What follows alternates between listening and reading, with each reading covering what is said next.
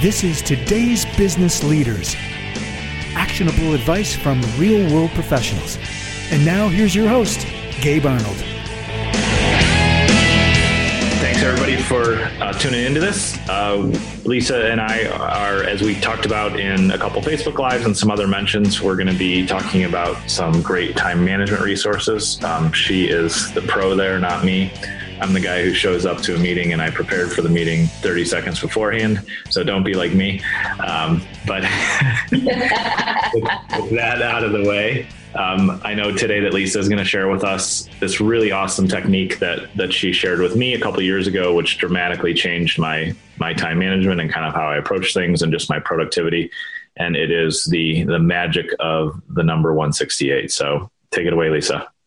All right. So um, when we spoke, when Gabe and I spoke, uh, we both understood that you know there's a lot of things that uh, Gabe wants to accomplish, and um, that my clients want to accomplish. Only there's only so many hours uh, in the week, and it's easy to lose sight of that and just feel like you're not getting everything done, thinking that um, you can expand time, but like you can't. Bottom line is there's 168 hours in the week. That is it, and so there's an exercise that I'm going to share with you in a little bit that Gabe and I walk through and that I walk through with all my clients to help put that 168 into perspective.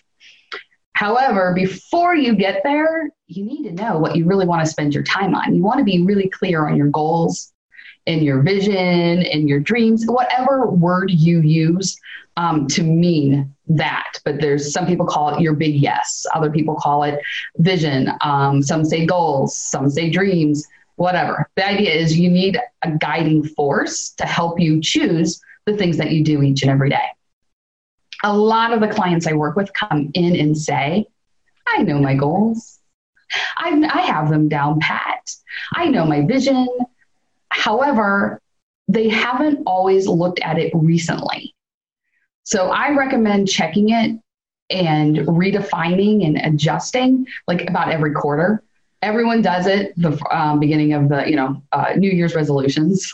Everyone does it then. Um, but you know some people just take last year's and transfer them over to the following year and don't think a lot about it. Yeah. so you want to make sure that you're super clear there.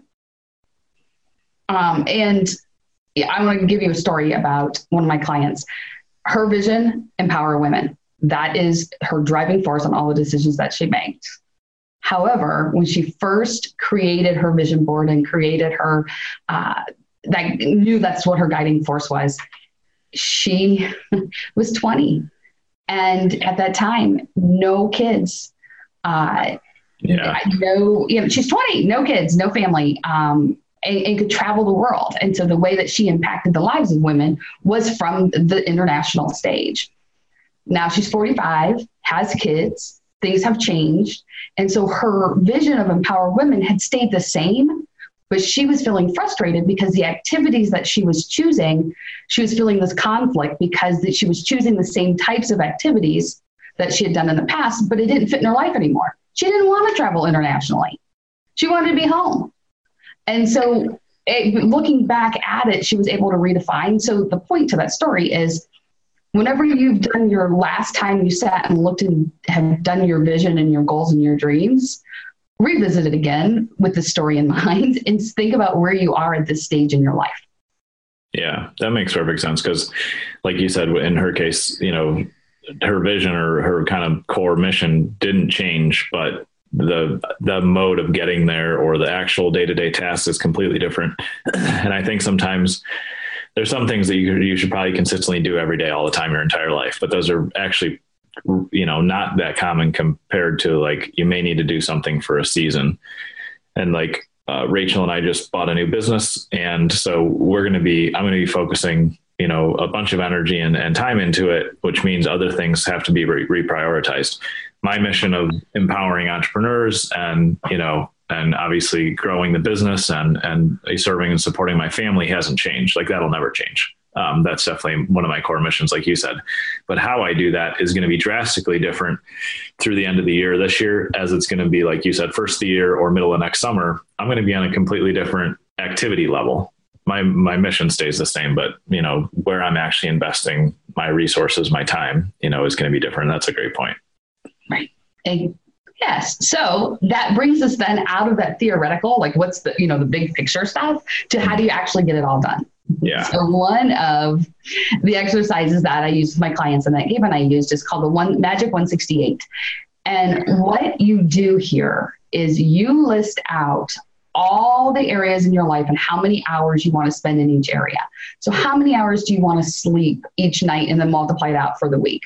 How mm-hmm. many hours does it take you to commute to where you work?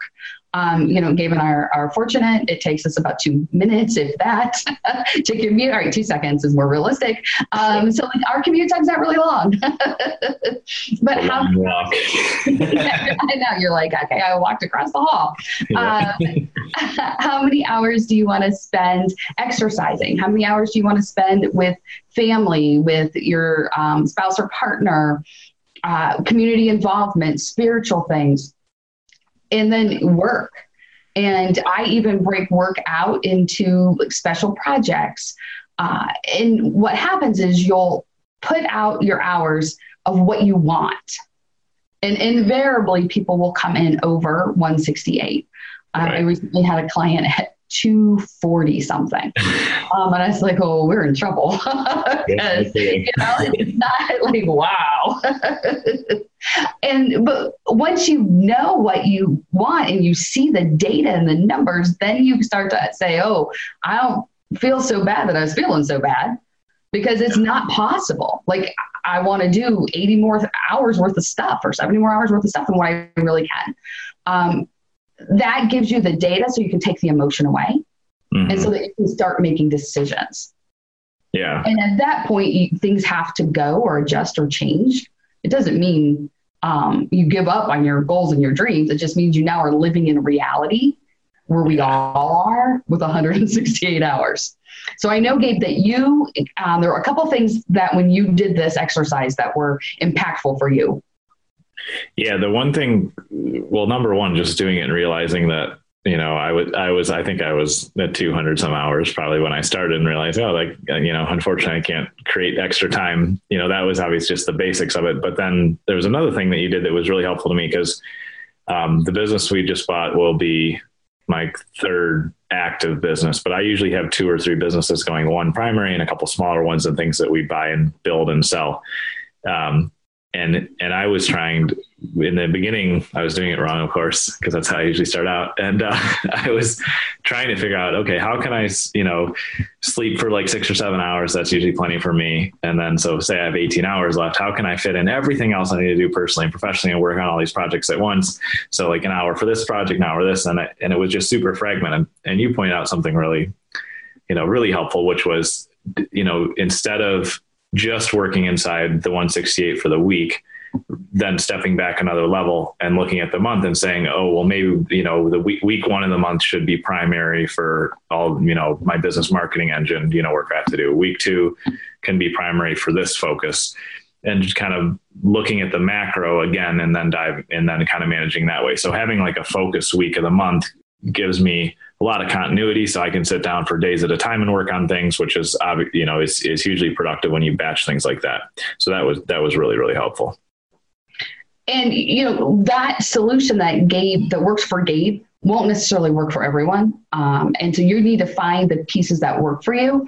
For some people, they look at this and they're like, oh, okay, well, I'm going to delete out things because they're really, when I look at them in terms of value with the other things on my list, I don't want them anymore. Mm-hmm. Other people, their aha here is, holy cow, I want to do all this. How do I do it? I can't do it alone. I have to delegate. I have to bring yeah. in more staff. Yeah. Uh, you know, it varies. The solutions vary, but it starts with knowing what's there.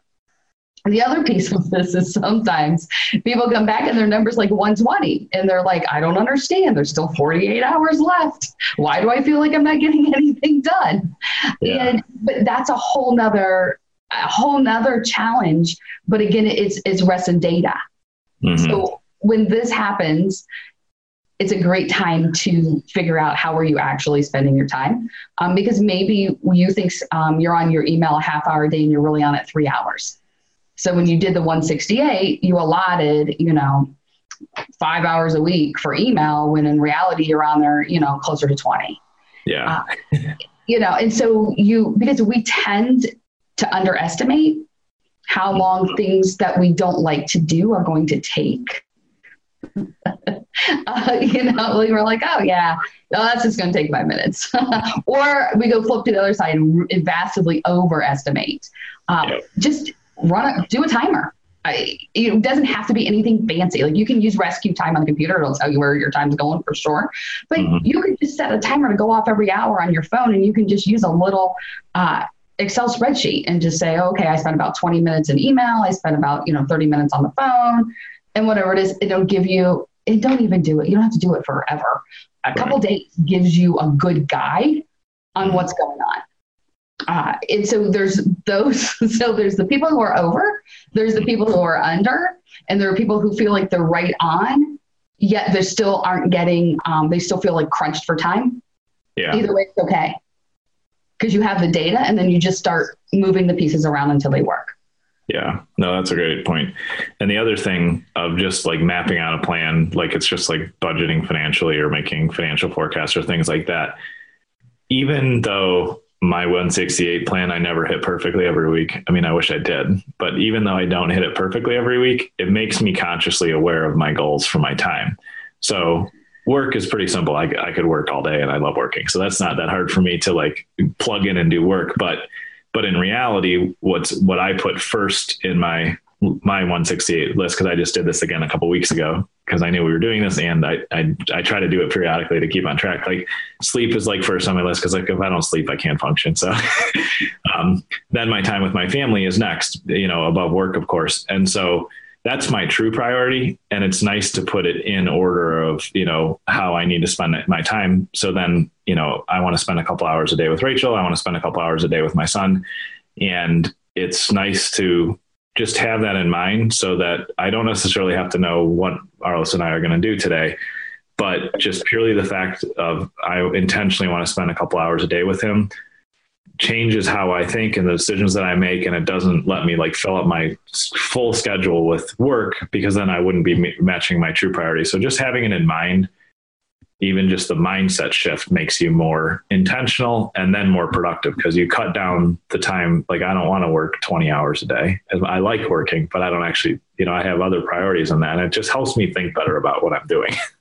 Well, and I think the 168, I, I look at it kind of as a cross between, um, if you're familiar with David Ramsey's financial piece, he talks about um, telling your money where to go.